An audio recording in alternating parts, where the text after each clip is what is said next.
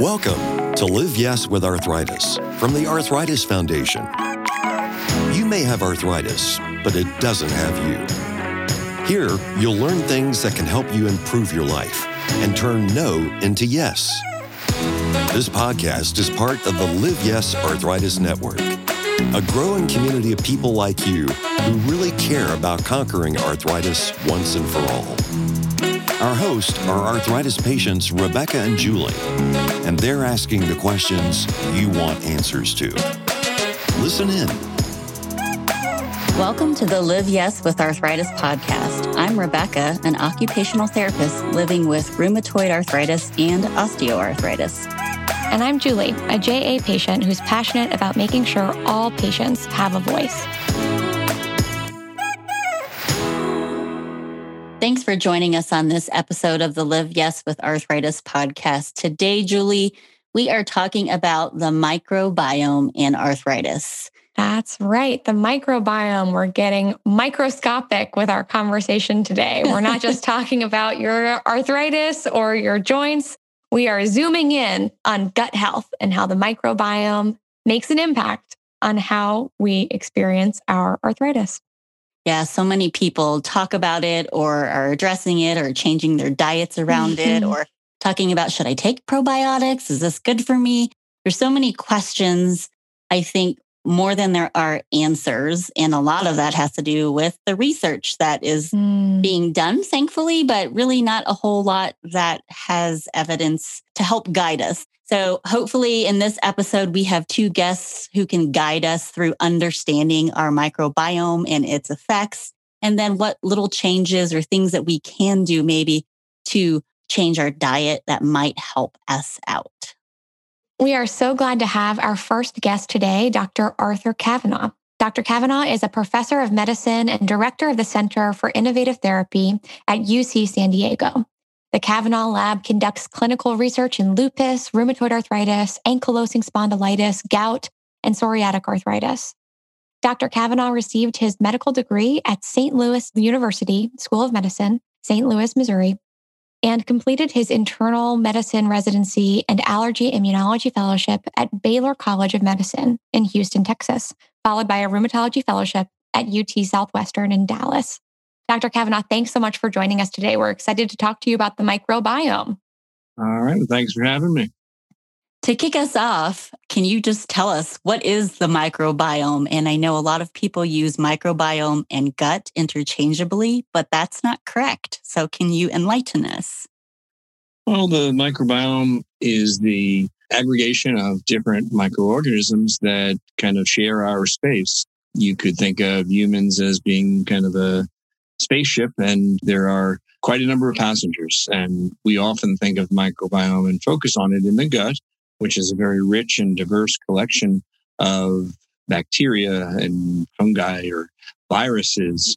But we also have microbiomes pretty much throughout the body. So you will have different microbiome on your skin.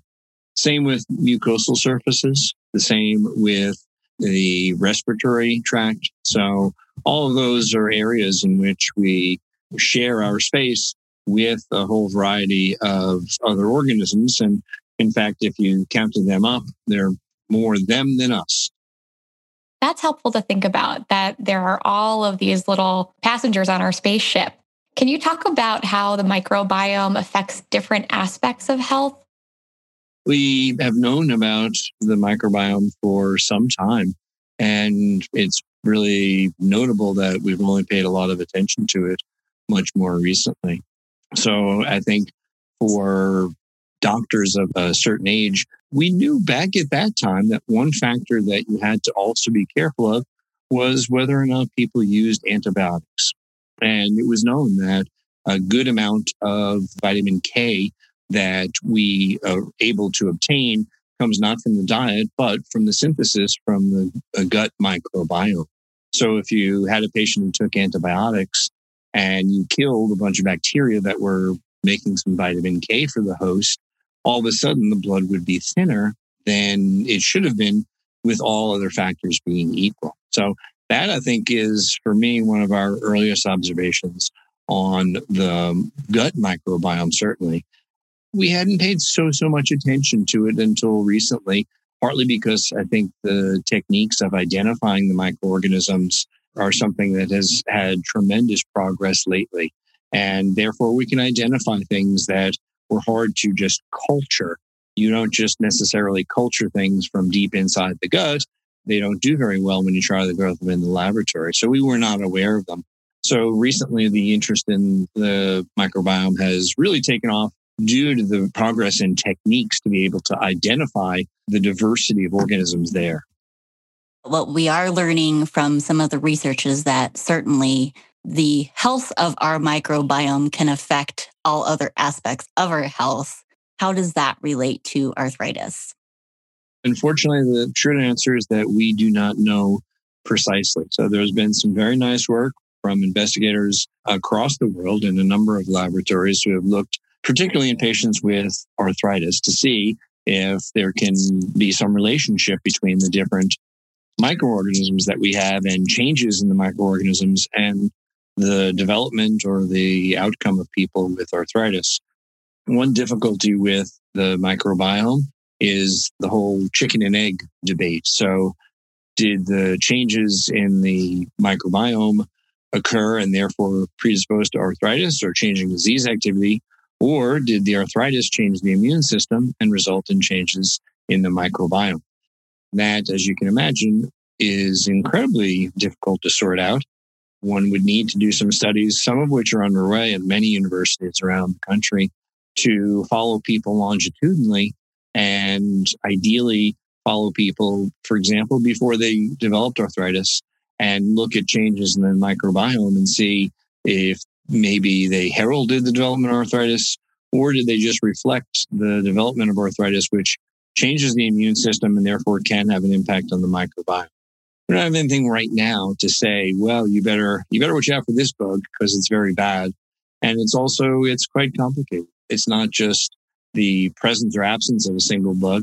I think one way that you may think about it is like a battlefield in there and bugs are sometimes against each other and sometimes they come to a, bit of a draw.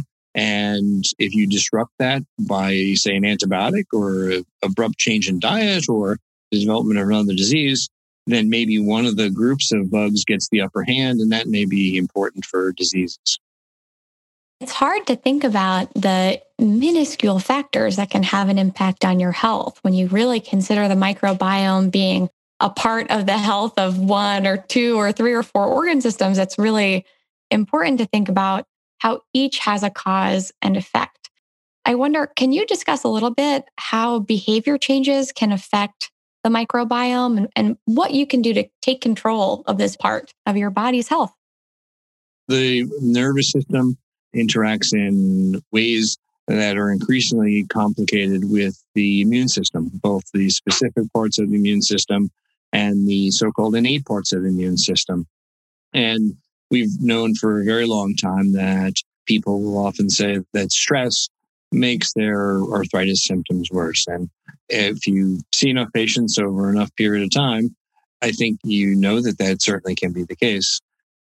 What about any medication use? Should patients think about minimizing their use of antibiotics, or if they have to be on it, is there something that they can do to not impact their microbial health as much? I think that's an important point to discuss. Everything you would say now is antibiotics are bad, bad, bad. But it also has kept humans alive for many decades longer than, than all of us used to live before we had antibiotics because people would get infections and die from as a result of the infection. So I would certainly never suggest don't take antibiotics because it'll upset your gut while you're dying of pneumonia. So it's all about the balance. I think many people now are aware that you want to try to minimize the use of antibiotics, but of course they're life saving in many circumstances. So it's really all about the balance. Especially with folks who deal with an immunosuppressive slate of medications that they use to treat their arthritis. I, especially when I was a kid, would get sick quite frequently with my juvenile arthritis and then have strep throat or a sinus infection that would require a course of antibiotics. And my mom would always say, okay, let's do the antibiotics, but also you're eating yogurt for a week. We've got to replace some of those microbiome losses. Is there validity to that? Are there things we can do in addition to antibiotic use that can help balance your microbiome? I wish there was something that was very simple like that. Yogurt's great. And there are people who have, for example, disruption in the balance of the bacteria in their gut and have diarrhea. And yogurt and probiotics can help restore that and make it better. But I don't mean to suggest that you got your arthritis because you weren't eating enough yogurt, or if you ate more yogurt, you wouldn't need your new TNF blocking medication, which is helping your arthritis. So the diet, there's there's certainly something very important to it, but not enough to make a specific blanket recommendation across individual patients. So, you know, eating good food certainly makes sense, but it's it's sure hard to pinpoint anything to say everybody ought to avoid other than perhaps being out of balance. And what do you mean by being out of balance? Well, if you ate nothing but yogurt, you probably get some other problems. so, really working to have a well built and balanced nutrition plan. That's helpful. Yes, absolutely. I don't want the flip side. I don't want people to take the flip side away. Like, I developed arthritis because I ate too many potatoes or tomatoes. you don't want to be misinterpreted to say that I missed the boat on this and that's why I got arthritis. Yeah. I think people are often just trying to find if there's any little thing they can control, since they don't right. feel like they can control their arthritis. If this is something I can control, then maybe I can change what I put into my diet. Dr. Kavanaugh, can you talk about some things folks can do if they have skin involvement with their disease? Well, skin is a little bit trickier. The skin conditions are quite different one from the other. So, psoriasis is a condition where there's immune activation of the skin. The skin gets thicker and scaly. Importantly, even if patients have really very active skin, they don't get cellulitis or infection of the skin. So the barrier function of the skin is intact. The immune system in the skin is intact and perhaps even revved up. So treating psoriasis with an eye toward changing the skin microbiome, there's not data to support that. And I'm not sure that there would be. On the other hand, if you have atopic dermatitis, that condition is characterized by bad barrier function, partly genetic of the skin, and super infections are incredibly important. That's why patients with severe atopic dermatitis, there is attention directed toward treating the skin with antibiotics or with bleach baths, for example, because the infections help drive the activity of that particular disease. So with skin, it really it depends on the condition. Many people will avoid gluten. And even if the tests for gluten sensitivity were never positive, if they feel better with it, that may be something unrelated to strict immune gluten sensitivity, but it still may be important for them. If they feel better, that's a real thing. And that may well be because they're somehow avoiding those foods has changed their microbiome. That's a good way to look at it because some people will say, right. like me, I've been tested. I, I don't test positive for gluten sensitivity yet. I know I feel better when I eat less of it. That's right. So this brings me to another question for you. People will say, well, I'm going to detox and change my diet and eat all of the things that are good to improve my microbiome. But then I fall off the wagon and I don't sustain that. To really affect your microbiome, this is more of a, a lifestyle change versus a diet. Would that be correct to say? Yeah, like all diets, I mm. think the problem with dieting is that you're dieting and all you do is think about food. So if you start counting calories, you can't help but get hungry because you're just mm-hmm. thinking food, food, food. So it is more of a, you know, people who want to do it, it is sort of a lifestyle change. That's really helpful, Dr. Kavanaugh. Thanks for walking us through so much about the microbiome. If you wanted to give our listeners three key takeaways about arthritis and the microbiome, what would you want them to walk away from this conversation with? Well, keep an eye on the developing information. We're learning more all of the time. Recognize that it's not your fault. You didn't get arthritis because you didn't eat enough yogurt.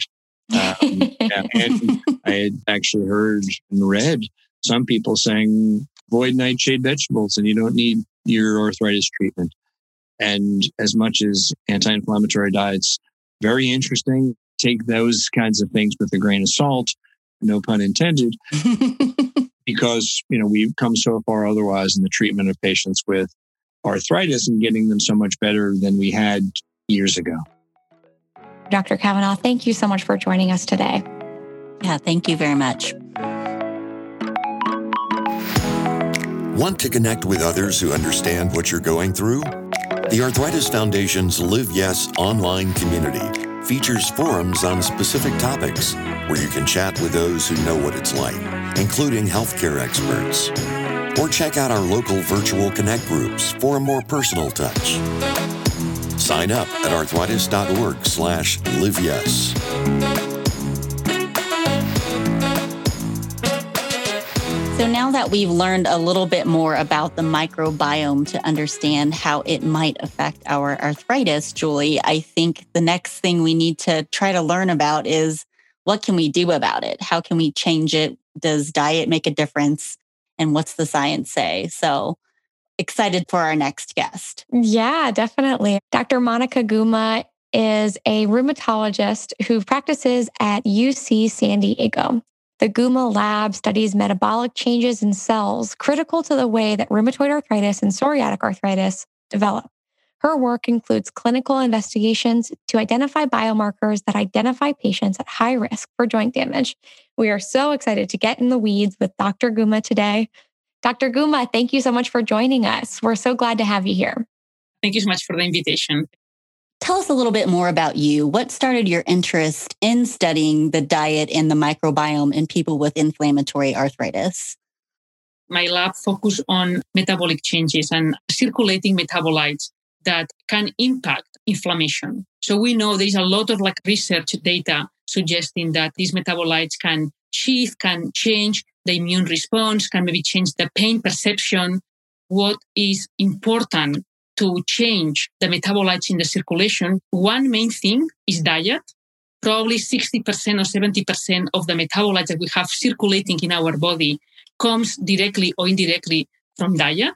But then the other piece that is actually very important is the microbiome, because depending on how the microbiome will use the ingredients that you are eating, then you will get A, B, or C metabolites in the blood.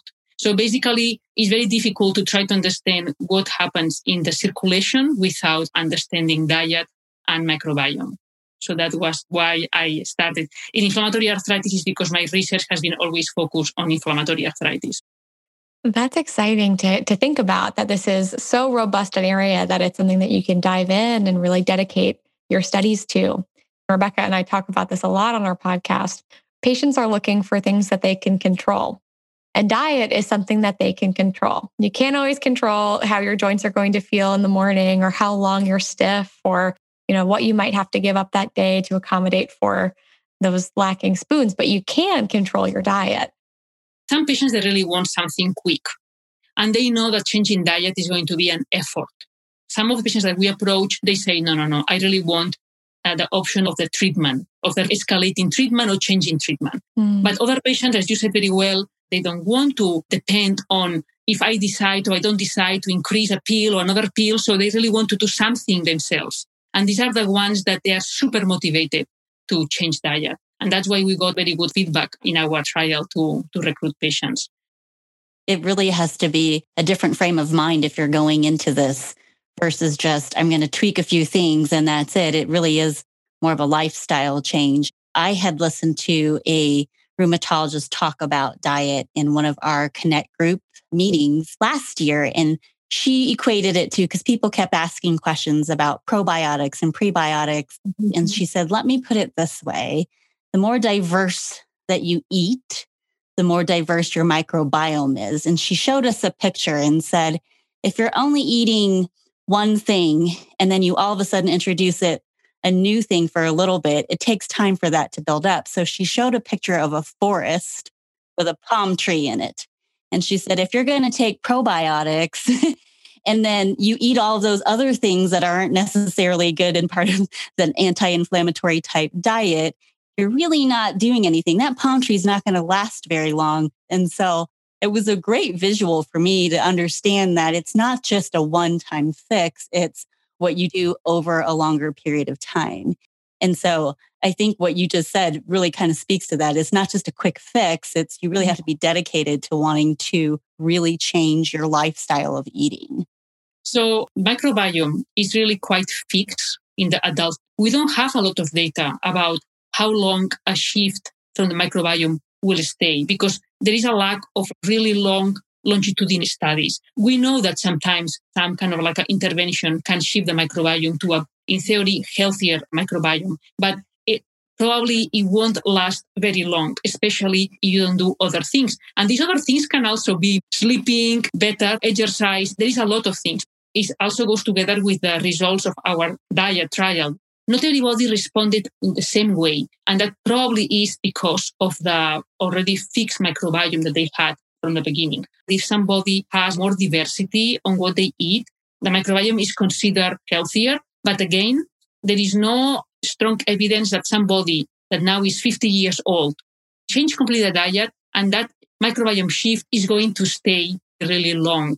But if you are giving a better ingredients to that microbiome, at least you can hopefully get the best metabolites, no, or the best quality outcomes to improve your disease.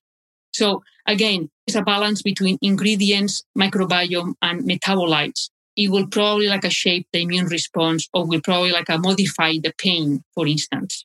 So maybe we cannot really change everything in all the patients, but maybe we can change something that will help them improve.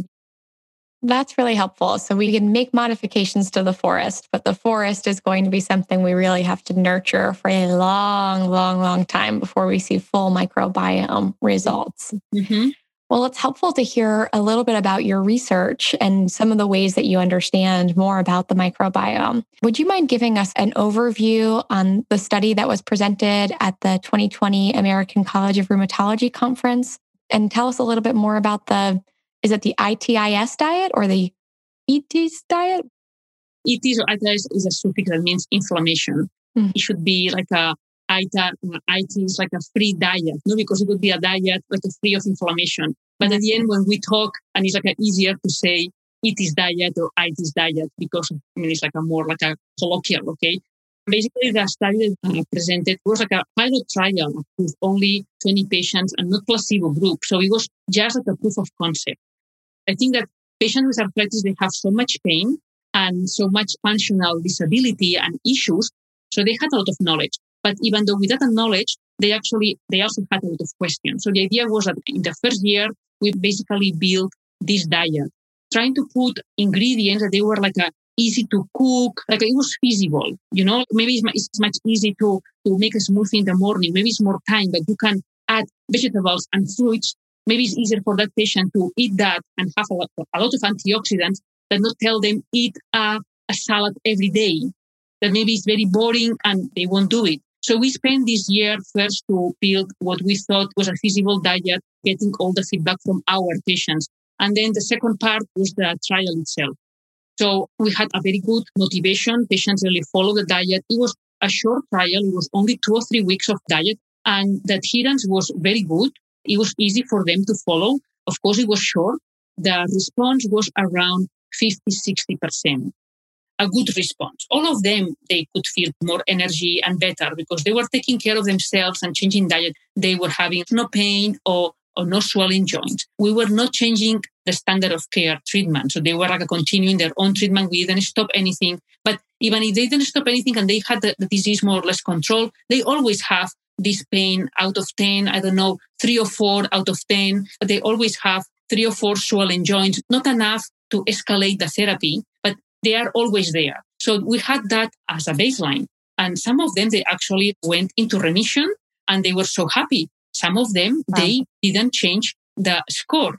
Not everybody will respond at the same extent. Right. Yes. And we observe some differences, some differences in how the microbiome was at the beginning, how the microbiome was later. If the patients were able to change or not the microbiome, the metabolites in the blood. Mm. We don't know still enough to anticipate the response, to predict the response. We have to run a large trial, okay? At least some of the um, messages that we wanted to get from this trial and discuss with our patients were clear, okay? Is a feasible diet. It worked well but not at the same extent to, for all our patients. And that, of course, maybe is a little bit discouraging for some patients, but at the same time is more honest and more real. It's like the same as the drugs that we suggest to the patients. Right. It won't be perfect for all our patients. Yeah. So then your research is really kind of reinforcing that the diet isn't a treatment option for autoimmune diseases, even though it does affect our gut health, but it is an option to treat our symptoms and our pain.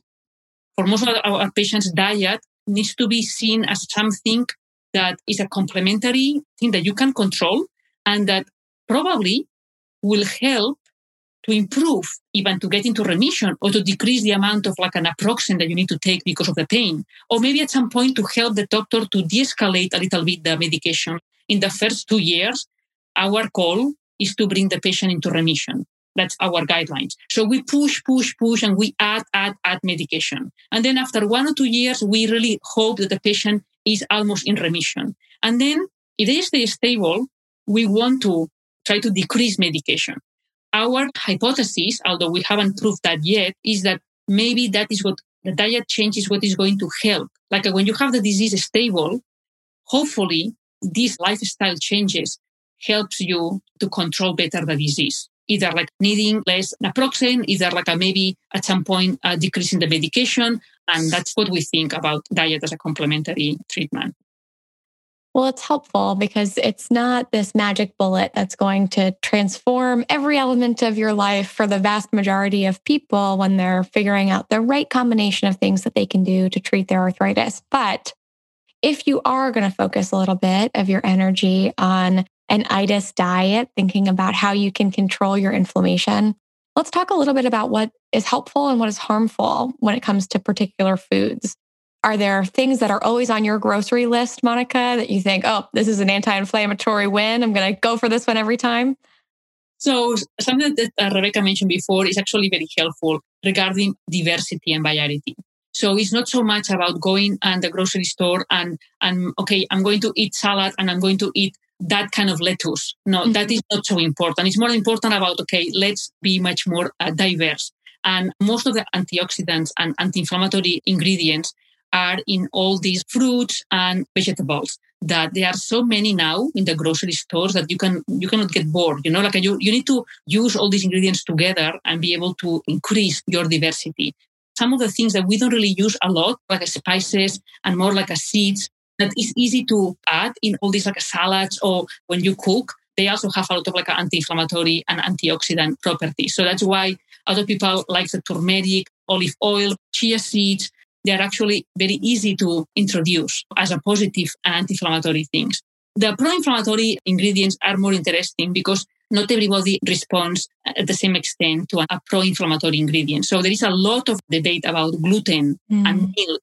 So in our diet, we decided to not to completely remove anything. So it was like a more feasible, but gluten and milk and red meat, we try to decrease as much as possible. But we also know that some patients, they tell you, I actually noticed that if I eat bread or gluten or pastries, I have a flare the next right. day. But if I eat like a hamburgers, I don't have any flare. Well, your own body is also telling you that maybe in your particular case, gluten is important, but maybe not other like ingredients are going to be pro-inflammatory. So again, we go back to if you really want to try a diet, I think it's better to eliminate the more classical things, but it doesn't mean that once you feel that you are doing well, you can add some of these ingredients. Maybe in your particular case, is not harmful. So some flexibility is also important. Overall, if you increase the variety and you increase the omega-3, as we know, with avocado, fish, seeds, we decrease the pro-inflammatory gluten, milk. Overall, the patients, they found that the diet was feasible and easy to, to follow. So I think that it's not so difficult to change a little bit the habits. That is what we try here to change the habits to a more healthy diet. The Arthritis Foundation counts on listeners like you to support the many resources we provide to help people with arthritis live their best life despite all the challenges. Resources like this podcast and much more. Your gift goes a long way please give generously at arthritis.org slash donate. Every dollar makes a difference. Sometimes we hear about anti inflammatory foods to eat, especially when you're talking about microbiome. People will talk about adding miso or mm-hmm. yogurt or mm-hmm. like sauerkraut, things like that. Fermented foods. Yeah, fermented foods. Is that also part of this ITIS diet? Yeah, we, we actually did that. We added probiotics, we added miso, and we added yogurt. As we discussed before, there is no evidence that these probiotics are going to shift the, the microbiome in a longer run, like a really like a long term. Okay. So that's why we have to be very cautious with our results. We were not only so much thinking about we're going to shift the microbiome. It was more about, okay, we're going to, to give some healthy microbes. We don't know for how long they will stay there. But if at the same time we're giving them the right diet with the right ingredients, we are like trying to give them the right microbes as mm-hmm. well. But again, all these things, they were hypotheses because you would need really randomized trials for each ingredient. You would need really, okay, let's give to a few persons miso and a few persons nothing, and then follow for three months, and that for each ingredient. Okay, now let's do it with a chia seed or with a curcuma. So at some point, I hope the people that does these big trials to answer these questions, but so far we have very limited data about that it's good to think about all of the research that's being done to provide evidence for how diet can inform our arthritis experience. But it's also helpful to remember that patients are themselves their own arthritis experiment. And so it can be helpful to eliminate and think about, well, maybe that hamburger is okay, but that croissant is not. And what can I do to eat the right kind of gluten for me or the right kind of diet for me? We talked about diversity of our microbiome, but when people ask, so how do we restore microbial diversity and correct any imbalances of good versus bad bacteria that we might have in our gut? Is there anything you can suggest on that?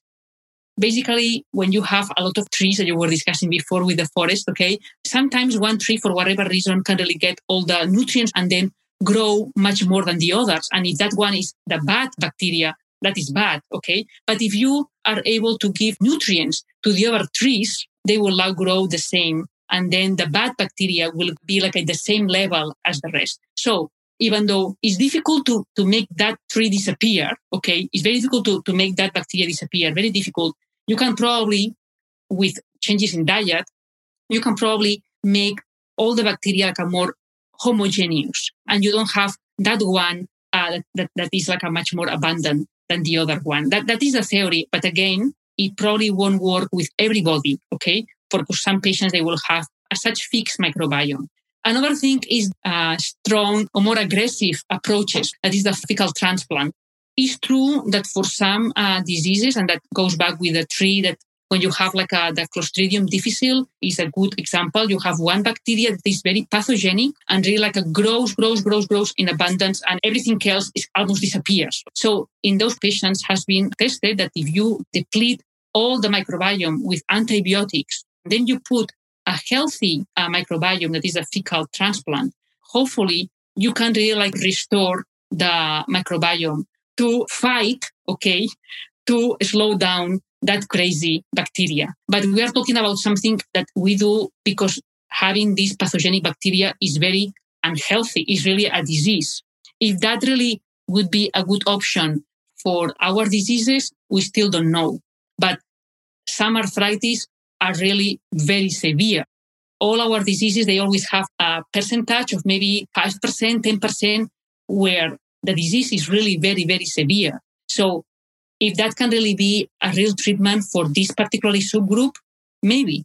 Okay. But not, I wouldn't really say that that is going to be for the general population because of depleting uh, microbiome with antibiotics and all these things. They also have a lot of consequences. So, is it better then to treat your microbiome with food or with supplements if you're talking about like the probiotics and prebiotics? It will be always better food because you are only adding, for instance, a different kind of vegetable or spinach or something that you, you have never eaten before or not very common, you are probably adding 10 or 12 or 14 different ingredients in abundance that you didn't eat before. You cannot take so much supplements because you cannot really eat 100 different supplements that is all these different ingredients and phyto elements and a lot of unique ingredients and nutrients that you, you are getting from food. So it's by far much better changing the diet as much as you can. Maybe a strict diet is very difficult, but a feasible diet that changes some of the habits of course you have to be motivated. That's obvious okay? But our experience is that it was possible and it was not difficult. And then of course you always have something that you really want to eat no matter what. You really want to eat i don't know some pastry some croissant. Okay you can do it once in a while doesn't matter because you are changing the habits and you are introducing that variety that is the, really the key here so change the habits and then you still can eat some of your favorite foods once in a while, but don't do it every day. And with that, you slowly are changing and you are improving your lifestyle and hopefully the control of your disease. So, Monica, I know that oftentimes people will spend a lot of money buying supplements like probiotics. I know they are not cheap to buy and there's different levels and it's hard to understand do I get the ones that are refrigerated or not? And it can be very costly. So, since you're saying that it's better to address it through food, would it be money better spent if we spent that money on the supplements on the food? If I would have to choose, I would probably like to choose, okay, let's get much better food, much better ingredients. Let's get much more variety because in the long run, it's going to be a better outcome, the probiotics. With that I don't mean that in some patients, probiotics won't help. Everybody needs to try if they want. But again, reasonable time, reasonable price, and being very honest about what they feel. And then maybe they can try the other option that is actually changing diet. Okay. And then they can have their own experience about, okay, well, maybe only adding a salad every day, I'm getting the same results than taking the probiotics, or maybe I'm getting better results. Thank you for that. I think I hear that a lot in everything you've said is that if you're going to try something, give it enough time but it's mm-hmm. hard when you're doing something like this to try all of it at once because then you don't know which which food ingredient is helping you more than the others and we know it can be difficult when we're saying try to spend your $75 at the grocery store on good vegetables versus on a supplement but at the arthritis foundation we're committed to helping guide you to those things so we're going to have an amazing ebook coming out in addition to this episode that can guide you through some of the anti inflammatory foods that can improve your microbiome's health. So if you're not sure where to start, keep an eye out for that ebook. I'm sure it'll be in our show notes after the episode. Learn all you can about how arthritis can affect your everyday life and what you can do to take control. Our webinars are eye opening and will help keep you on top of what you want to know. On demand, on target, and with you in mind. Check out arthritis.org slash events slash webinars. Monica, it's very helpful to think about how we can shift those habits, take control of our disease, and really start to be considerate of our microbiome with how we nurture our bodies. Thank you. If you were going to wrap us up today with your top three takeaways that you want to make sure our patients, our listeners, our caregivers can take with them, what would those three things be? I think one thing is that, of course, a healthy diet is going to help in general. I mean, not only in arthritis. I think that we need to, to be much more aware of our health and that not everything is able to be treated with pills and that this is not the way to go. You also have to be aware that how you're going to respond to any change that you introduce, it can be very variable between patients between friends, between colleagues, okay? So not because something worked in somebody else or maybe some friend or some relative is going to work in your case. You can try, but you have to be aware of that. And you need to be sure that you have your disease control, especially in arthritis, where if you don't go to follow up the doctor, whatever, you can simply like get progression of the disease and you can come one day without bone damage and the following day the x-rays is showing bone damage. So it's very important that people is aware that they need to control the arthritis and then they can discuss with their doctor about complementary treatments like a diet. Thank you. That's a good message. Yeah. Thank you so much. Yeah. Thanks so much for the invitation again. This Live Yes with Arthritis podcast was brought to you by the trusted experts of the Arthritis Foundation. We're bringing together leaders in the arthritis community to help you make a difference in your own life in ways that make sense. You may have arthritis, but it doesn't have you. The content in this episode was developed independently by the Arthritis Foundation. Go to arthritis.org slash live yes podcast for episodes and show notes. And stay in touch.